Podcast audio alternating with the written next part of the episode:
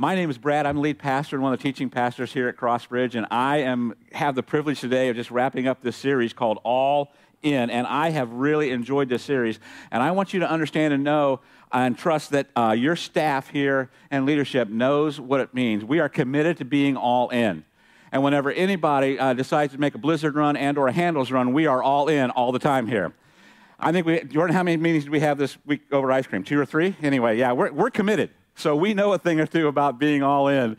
But in all seriousness, uh, man, I have loved this series. It's challenged me as we've looked at, you know, what it means for us as Christ followers to be all in, to take this thing seriously and, and, and really dive into what it means to follow Jesus with all of our heart. And the very first week, Kim kicked us off talking about how we are all invited. Each and every one of us, no matter what our past is, no matter what we've done, that we are invited to the throne room. We are invited to have a relationship with Jesus. And she talked about this woman who had a past, one who, you know, that we, we probably wouldn't think, you know, that's the way to, to live our lives. And, and she goes into a room with, with Jesus with all these religious elite, these leaders there who look down upon her. But yet Jesus welcomes her in and she cries and, and weeps and, and, and washes his feet with her hair. And the religious leader are just offended by this, but Jesus invited her into a kind of a relationship like none other. It's a beautiful picture of what it means to be invited. And then the second week, uh, Jordan talked about being invested, and, and man, uh, how we have got to be invested, how we have got to, to not be on the sidelines. You know, football season's kicking off right now, and, and it's very easy. You know, we'd love to be in the stands and cheering everything on, but the action is on the field. And if we're going to be invested, if we're going to do something amazing for Jesus, we've got to be in the game, not just sitting on the sidelines, letting everybody else do everything with our time, with our finances. We've got to be invested in what is happening. And then last week, Jordan talked about how we are invaluable. And I love this picture because I think in our culture, in our society today, our identity is wrapped up in so many things. And, and, and our kids and my grandkids and, and even ourselves, man, we chase things to, to make, to, to just to prove our identity. And our identity is in one thing and one thing alone, and that's in Jesus. And so if you haven't caught all these series, I would just, I'd recommend you going back and just going to our YouTube channel and Facebook, wherever, and just catching up on this because it's been an amazing thing. Knowing that we are loved, that we are invaluable, and that leads us to today that we're going to be talking about being an influencer. That, that we, have, we have some influence in our lives. And, and, you know, this word means something a little bit different now in this culture than what it did a couple decades ago. And so I, what I did is I just wanted to do some research on what an influencer actually is. And so I want to give you a, a, a definition according to the internet, all right? An influencer is someone who has the power to affect purchasing decisions of others because of their authority, knowledge, position, or relationship with his or her audience. Now, a lot of these influencers today, and if you talk to some kids, they'll tell you, I would love to be a YouTube influencer. I would love to be an Instagram YouTube uh, influencer. They want to be influencers because they basically just live their best life and, and don't do anything except promote these products and things like that. And so I went on this whole rabbit hole as I was, I was studying for this whole thing about influencers, and there's all kinds of influencers. There's micro influencers, there's nano influencers, there's macro influencers, there's mega influencers. These people have all these following on social media and then they promote products and things, and that's how they make a living. And so we got talking about this actually at lunch one day, and, and I said, I actually researched the number one TikTok influencer today, at least it was when I researched this, and his name, and I'm probably going to mess this up, is Khaby Lame, okay? And he was um, working as a waiter and also in a factory job before COVID. Then COVID hit, and he lost both of those jobs, so he started playing around with TikTok. Today, he has 150 million followers. And what he does, you maybe you've seen him. I've seen him all kind. I didn't know what his name was, but he basically shows these life hacks of people, and then he makes fun of them. And basically, he doesn't say anything. He just shows it a normal way of doing something, and he does this. 150 million followers. Last year, he made 10 million dollars doing that. Sign me up for being an influencer. All right, you know, it's just crazy. How many of you would say that you are an influencer? Probably not many of us. We think, you know, we don't have we don't have those kind of followings and things like that. We don't have 150 million followers. But let's face it. Uh, those of us who are uh, uh, in social media and kind of play with this kind of stuff, we would we'll post something or we'll say something or comment something, and then don't we all go back and see how many likes we have? or how many people have commented on something that we have posted because, you know, we just kind of want to see is, is people, are people following me? Are, are they, are they paying attention to, to what I'm saying? Am I being an influence at all? You know, am I actually being funny? Our post yesterday, I think Jordan posted, I don't know how many comments we got about, you know, what restaurant you wanted to throw out, you know? It, it, it's, it's just something about us that we want to be in, involved in some of that. And whether we know it or not, we are influential in many, many ways. And God says that we are invaluable, like we talked about last week, which means we do have influence, and our influence actually matters. And we have to see ourselves as God sees us, not only as invaluable, as an influencer in our culture, because we are called to make a difference. We are called to stand out. We are called to, to, to influence other people towards this, this amazing God that we serve. And, I, and, and there's this word we, we talk about uh, of evangelism, and, and I know that freaks some people out. Say, you know what, we are supposed to be evangelists. And we think, we think of these TV guys that we, know we don't want any part of that. Or we see someone on a street corner with this microphone and, and telling everybody they're going to be going to hell, and you think, oh, I don't want to be any part of that either. Or someone holding up a sign somewhere and parading around, and you think, ah, man, if that's what that's all about, and I don't think that's the intent whatsoever that God has for each and every one of us that we are called in to, to be influencers. We are called to point people to this Jesus that we follow. And Jesus actually talks about this himself in Matthew chapter 5, verse 13. And here's what he says: says, You are the salt of the earth, you are the light of the world. And I just want you to have that picture, but I want to go back and I want to give you a statement today that, that, that we are going to just camp out on. If you hear nothing else today, I want you to hear this statement, okay? It's this is that you have no idea how one conversation, one word of encouragement, or what one act of love might change someone's life. How that, that one act of encouragement, that one statement that you make, that one relationship that you build, the one act of love you have could change that person's life forever. And then Jesus goes on and says that you are the salt and you are the light of the earth. That we are supposed to stand out. We are supposed to give this earth flavor. We are, we are supposed to preserve things. We are supposed to be there and, and, and making a difference in other people's lives. What we are here to do is usher in the kingdom of heaven. We are supposed to make earth a little bit more like what heaven is. And we could use some of that today, couldn't we? You know, we make things better. Our surroundings are better. He goes on in verse 14 and says, You are the light of the world. A town built on a hill cannot be hidden. And I love this picture. And one of my favorite places to go uh, is uh, when we're traveling, is coming back. And if you've ever been through Cincinnati at night, and, and you come back from Kentucky and you're kind of up on a hill and you see Cincinnati as you come over this hill and there's these bridges going over the river and you see the stadiums if they're lit up and all the city and you think, man, that is just gorgeous. And the picture Jesus is painting here for us is that's how we are supposed to be. We're supposed to be this bright spot, this thing that just looks amazing.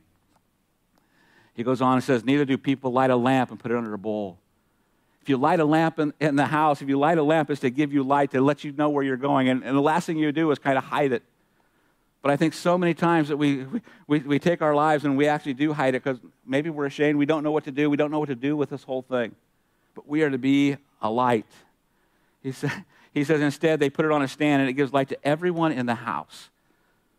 That we are supposed to be the one that gives light to other people in our, in our lives.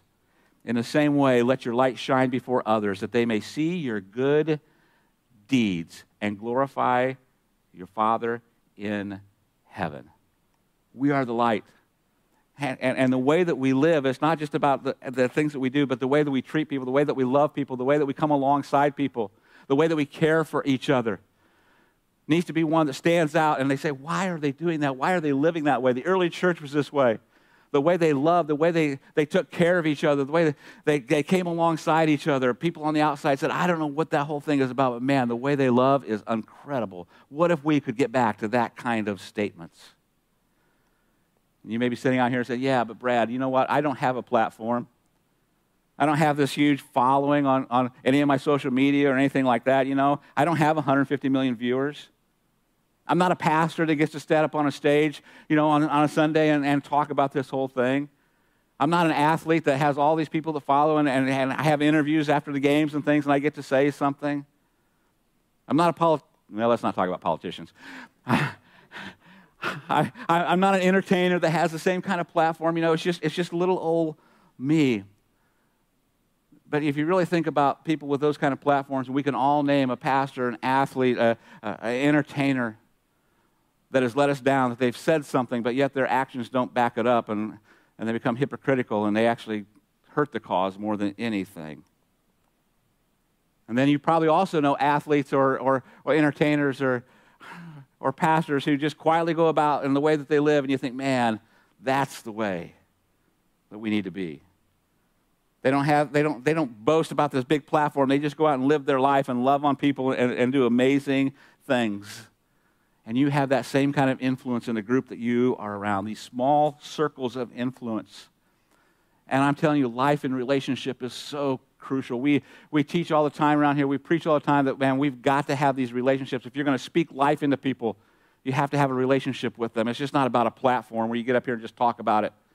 It's about getting into the messy, getting into the, in, in, into the trenches with people and building relationships with them. Everything done in relationship. And I would argue doing life in relationship is so much better than ever having any kind of platform and standing out. To the point that I would actually argue that people with large platforms sometimes are more instigators than influencers. And that includes pastors. There's something about just stirring the pot and, and, and just getting everybody riled up or, or, or getting a group of people in, in, in thinking the way that you are thinking and, and gathering together. That's not what it's about. It's always about people first. And as, as I look at Jesus' life in the New Testament, and I look at all the times that he had, had interactions with people where he either called them out or, or, or had situations or he challenged them, it was always in relationship. It was always one on one. It was in a way, and, it, and I challenge people this all the time, and I haven't been proven wrong yet, so we'll see what happens. But I would challenge you to go through, the, through Jesus' stories and look at the interactions with his people. And if he ever had to choose between a person and the law, he always chose the person. He always chose the relationship over the law. It's an amazing thing. And so I had to ask myself, and I'm going to ask you the same question this week Am I an instigator or am I influencer? And so the next time I am, on, I am or you are on social media and you're, and you're going to comment on something, you're going to, to post something, I, I, want to ask you, I want you to ask yourself some questions. Is what I'm going to say, is what I'm going to post, is it going to bring people together? Is it going to be, be bring, bring people closer together or is it going to divide them? what is my posture? What am I trying to accomplish in this time with what I am writing, what I am communicating, what I am putting out there for the people that I have influence over? It has never been easier than now to have a platform, whether you know it or not. Granted, it may not be 150 million people, but there's enough people out there watching you and following you and seeing what you look like as a Jesus follower. What is my posture? Why is it that, why am I engaging here? And, and, Bruce, several years ago, made this comment from the stage up here. He, he, he said, Are you trying to make a point or are you trying to make a difference? And I tell you, that was challenging to me. And ever since then, I have always asked myself in these situations Am I trying to make a point or am I trying to make a difference? And we might get some pushback and say, you know, but well, what I'm doing, I'm just posting truth. It's just truth. What I'm saying is, is actually truth. But is your truth going to heal or is it going to hurt? From a message not too long ago that Jordan gave. These things have influence, as we're talking about, even over me today. As I have to set and check my posture and think of why am I doing what am I doing? Why am I saying what I'm saying? Am I being salt and light? Am I entering into a relationship with people to influence them? Am I entering into a relationship to see where they're coming from, where I can have a conversation and see their heart? And I may vehemently disagree with them, but I can come alongside them and we start wrestling with some of these tough issues because we're in relationship and we're into the mess with everybody. And we see this person or we see this group of people as invaluable and made in the image of God. If we can just start doing that. And I want to ask yourself, and I'm kind of beating up on this whole social media thing today. but has one of your posts on social media ever changed someone's mind? Something you've stood up for, something that you have done out there, and you said, you know, this is, this is the way it ought to be. And, and has it ever really, have you ever had somebody come and say, I changed my mind? Or have you just gathered like minded people and you start liking the comments and you look at the comments and the, Amen, yeah, go. And you've lost influence. You've made a point, but you're not making a difference. Or when was the last time a post on social media actually changed your position? That you read something and said, Oh, I never thought of that before. I'm going to change my whole theory on this thing. Or did it just make you dig your heels in?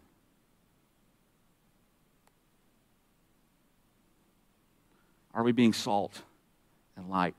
And I'm just asking these questions. I'm just kind of challenging us a little bit because I want to check our motivations. I want to check our hearts. Is there a better way for us to engage? Because I think some of this is, is, is done because, you know, we, do want to make a difference. We want, do want to have influence, but is it really doing what we want it to do? And I'm telling you, you have more influence than you can imagine, and you can lose influence in a second. I would rather not lose influence so I can get in somebody in, in a relationship, in a one on one situation. I can hear their heart, they can hear my heart, and we can have a conversation about what we disagree on and, and, and where we are. Because you have no idea what one encouraging word, what one positive conversation, what one act of love, how it can change the course of someone's life. And we've all experienced this because we've had teachers, we've had family members, we've had coaches that have made a difference in all of our lives that we can look back on and say, yeah, they made a difference. They influenced me. You know, and, and when we do coaches meetings, I ask all our coaches at almost every coach meeting that I do, and I want to ask you the same, very same question. How many people here played youth sports or high school sports, college sports, anybody? Played sports of some kind, you know, and you all had coaches, right? And my guess is there's some time in, in your life that you had a coach that you just didn't really care for. Maybe a little too aggressive, didn't like the way he, he, he did things. And, and I can remember mine. It was when I was 10 or 11 years old, and, and I was playing Little League Baseball. And uh, it, he was a challenge. and I was playing third base, warming up on third base one time, and he hits me this line drive on the, and, and it jammed my, my glove, and it jammed my finger, actually broke my thumb over here. And I was crying, you know, and he told me to suck it up, rub dirt on it like all of us good boomers do, and, you know, and, uh, and so here I am, and, and, it's still hurting like a son of a gun, you know, and I had batting practice after that, and he thought he was going to teach me a lesson. I'm standing up here at the plate, and I'm ready to bat, and he throws the ball as hard as he can, and it hits me right in the side of the head and knocks me on the ground. And I can tell you what the dirt felt like, I can tell you what the sky looked like, I can tell you what it smelled like that day. 50 years ago. I quit playing Little League because of that. And then in high school, I had a tennis coach when I was playing high school tennis, and, and uh, a student teacher from Hawaii who came in, a fantastic tennis player, and man, taught us not only the game of tennis, but he would sit with us afterwards. And he would ask us what's going on in our lives, and we had this, this relationship. It was amazing. And he influenced me to this day. And I ask our coaches, what kind of coach do you want to be remembered for 50 years from now?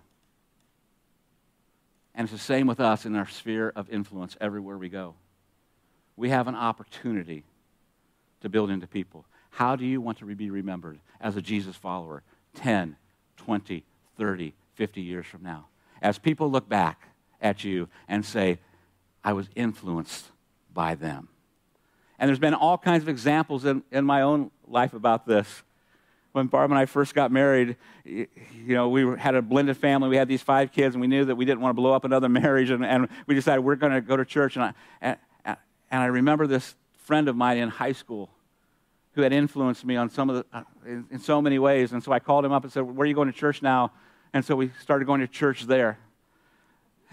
And, and we got involved in that church, and, and it wasn't too long after that, a few years, and, and one of the leadership, one of the elders came to us, Barb and I, at, at Pizza Hut. You know, that's where you have all your good meetings. You went to Pizza Hut, and they said, you know, we're starting this, this new basketball program called Upward, and we think you guys would be great to run it. And we were too stupid to say no because we just thought, you know, if leadership asked you to do something, you just did it, so we did. Because they saw something in us, and, and it influenced us to, to change, and, and, and we did something, and it, it was the, changed the course of where we were.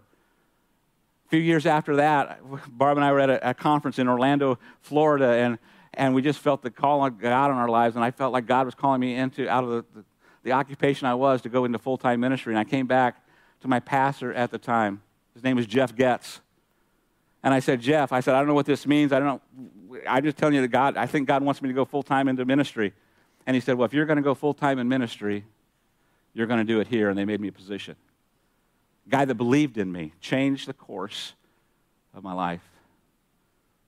Time went on, and, and it was time for us to move on from that ministry position. And we went into another ministry position, and then we were going to look for a new, a, a new church and it was the first, Jan, Jan, January, first Sunday in January in 2006, and we walked in the YMCA at Crossbridge Community Church. One of the reasons we walked into there is because we said we will never have to run a sports program there because they're portable.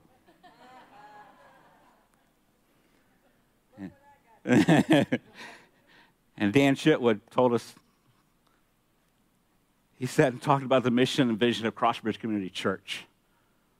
And I remember looking at Barb and said, We are home this is the place because we had been looking for several months. And it wasn't too long after that that Dan came up to me and said, I want you to preach a sermon on Sunday. And I kind of laughed at him. But he saw something and he challenged me. And I could go on and on with our own staff, from Bruce to Jordan, influencing me with the kind of books that I read. Our whole staff has influenced me in all kinds of ways. And every time that these just little things that we had these conversations on, building relationships with, change the course and direction of who we are. I'm telling you, it makes an unbelievable difference. You may not see it. And I want you to understand this about influence is that influence isn't always obvious or instant. Influence is not always obvious or instant as we look back and, and I think of the people who have influenced me over my lives, over my life, many of them didn't see anything that the outcome of it. And you're sitting here and you're investing yourselves in bridge kids, you're investing yourselves in the youth, you're investing yourselves by coaching a C3 sports team. And you're around these children, you're around these parents, and you're, you're much more of an influence than you can ever imagine.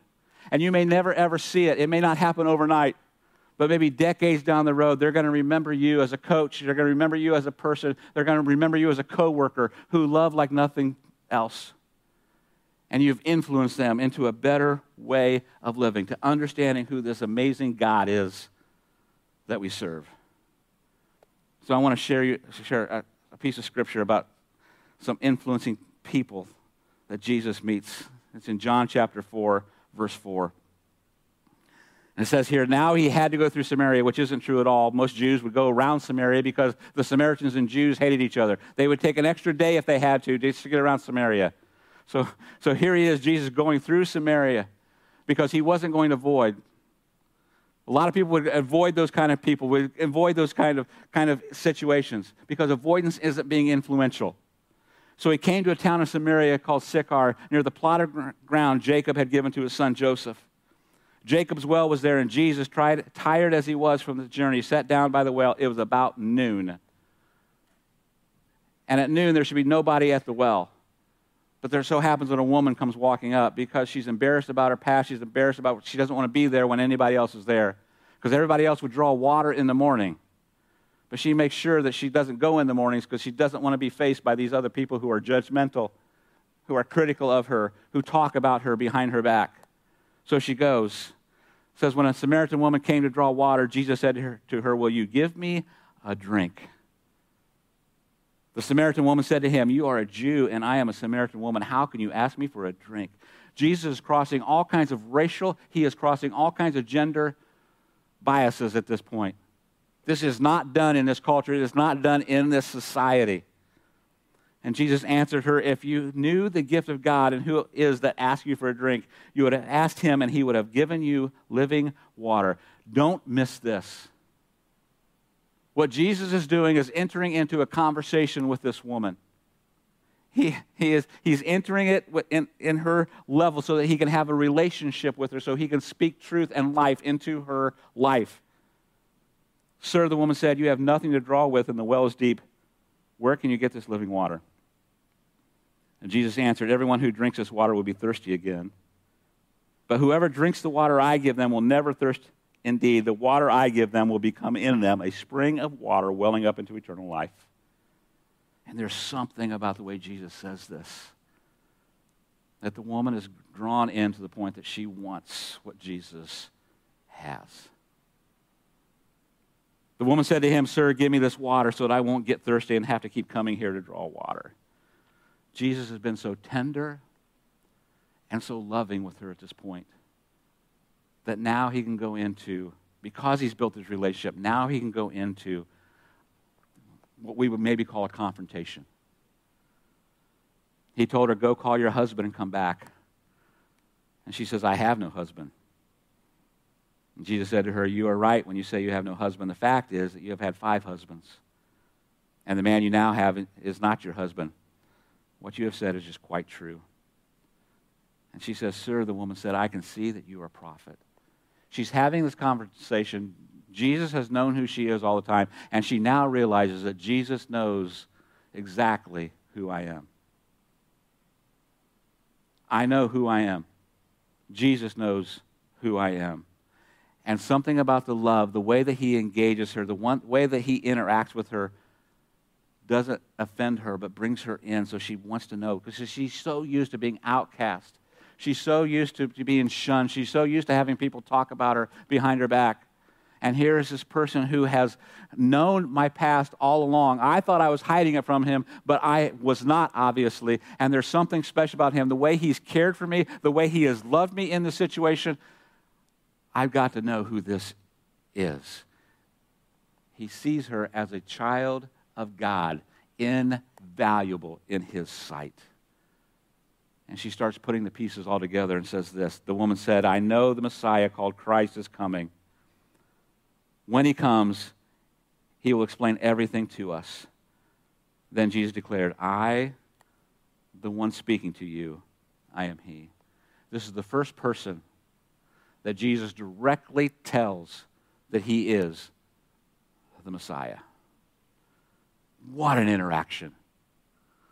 What an amazing story we are giving here of how Jesus works in a relationship to restore somebody. And then the disciples come back and they are absolutely shocked that he's sitting here talking to a woman, a Samaritan woman. It goes on and says, Then leaving her water jar, the woman went back to the town and said to the people, Come see a man who told me everything I ever did. Could this be the Messiah? So they came out of the town and made their way toward him. One person in that town made an impact. One unlikely influencer made an incredible impact with all of her past, with all the ugliness, with everything that's happening back there, she gets a whole town to come out and see this Jesus. And the story goes on. Many of the Samaritans from that town believed in him because of the woman's testimony. He told me everything I ever did. So when the Samaritans came to him, they urged him to stay with them, and he stayed two days. And because of his words, many more became believers because of this influencer. They said to the woman, We no longer believe just because of what you said. Now we have heard for ourselves, and we know that this man really is the Savior of the world. Wow. I'm going to ask the worship team to, to come back.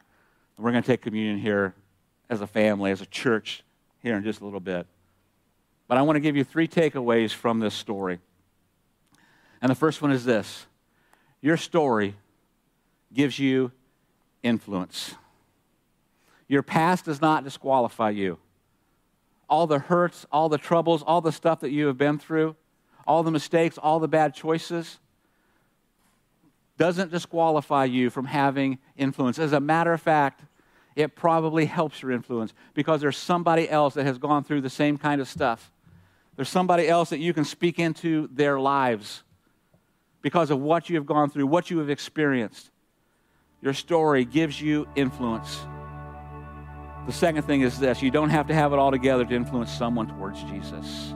You notice that this woman did not wait. She just went back and she, she, she had this relationship, this amazing situation with Jesus, and she goes back into town. She didn't wait to get it all together. She didn't wait to clean up her act. We don't even know if she, she stopped living with this guy. All she did was go back and say, You've got to come and see this Jesus because it's absolutely amazing. Could it be the Messiah? And lastly, you don't need to have all the answers. You don't need to have all the answers. You don't need to go to seminary. You don't have to sit in Bible study after Bible study after Bible study. All you need to do is let your light shine and be salty in a good way. That's who we're called to be. That's who we are as Jesus followers. We are supposed to bring the kingdom down to earth. We are supposed to be heaven on earth. Make a difference in people's lives. They look at us and say, Man, I don't know if I believe that whole God thing. I don't know if I believe that whole Jesus thing. But if that's the way they love each other, if that's the way they treat each other, maybe I should be in. Powerful stuff. What if we get back to loving God and loving people like we're supposed to? We're going to take communion here. And I want to remind you one last time that you have no idea how one conversation, one word of encouragement, or one act of love might, how it might change someone's life. So as we come and get the elements here in just a second, I want you to take them back to your seat. We'll take communion together. But when you come, I want you to process some things here. I want you to understand that you are invited. And maybe some of you haven't decided to give your life to Jesus, that you haven't truly followed Jesus. You've been on the outskirts and you've been waiting. Maybe today you just say, God, I'm trusting you of what Jesus did on the cross. Maybe for the first time. When you come and get communion today, just say, God, I am accepting your invitation. For others of you, as you're, as you're coming forward, maybe it's time that God is speaking to you and saying that, you know what, it's time for you to be invested. It's time for you to stop being on the sidelines, just coming and going through the motions. It's time for you to start being invested in what not only your local church is doing, but what I am doing in the world. God is writing a story, and He's inviting you to be a part of it. Will you be invested? For some of you, it's realizing that, you know what, I am invaluable, that God loves me more than I can ever imagine. And you need to start seeing yourself the way God sees you. For some of you, you need to come and repent because you don't think everyone is invaluable and you don't see people the way God sees them. And it's time for you to start seeing them the way God sees them. And finally, understanding you are an influencer. And telling God on the way up, man, I want to be an influencer for you. I want to love more than ever. Because that's what you're calling me to do. You want to be make a difference in your sphere of influence. So as the worship team plays, would you come and get the elements?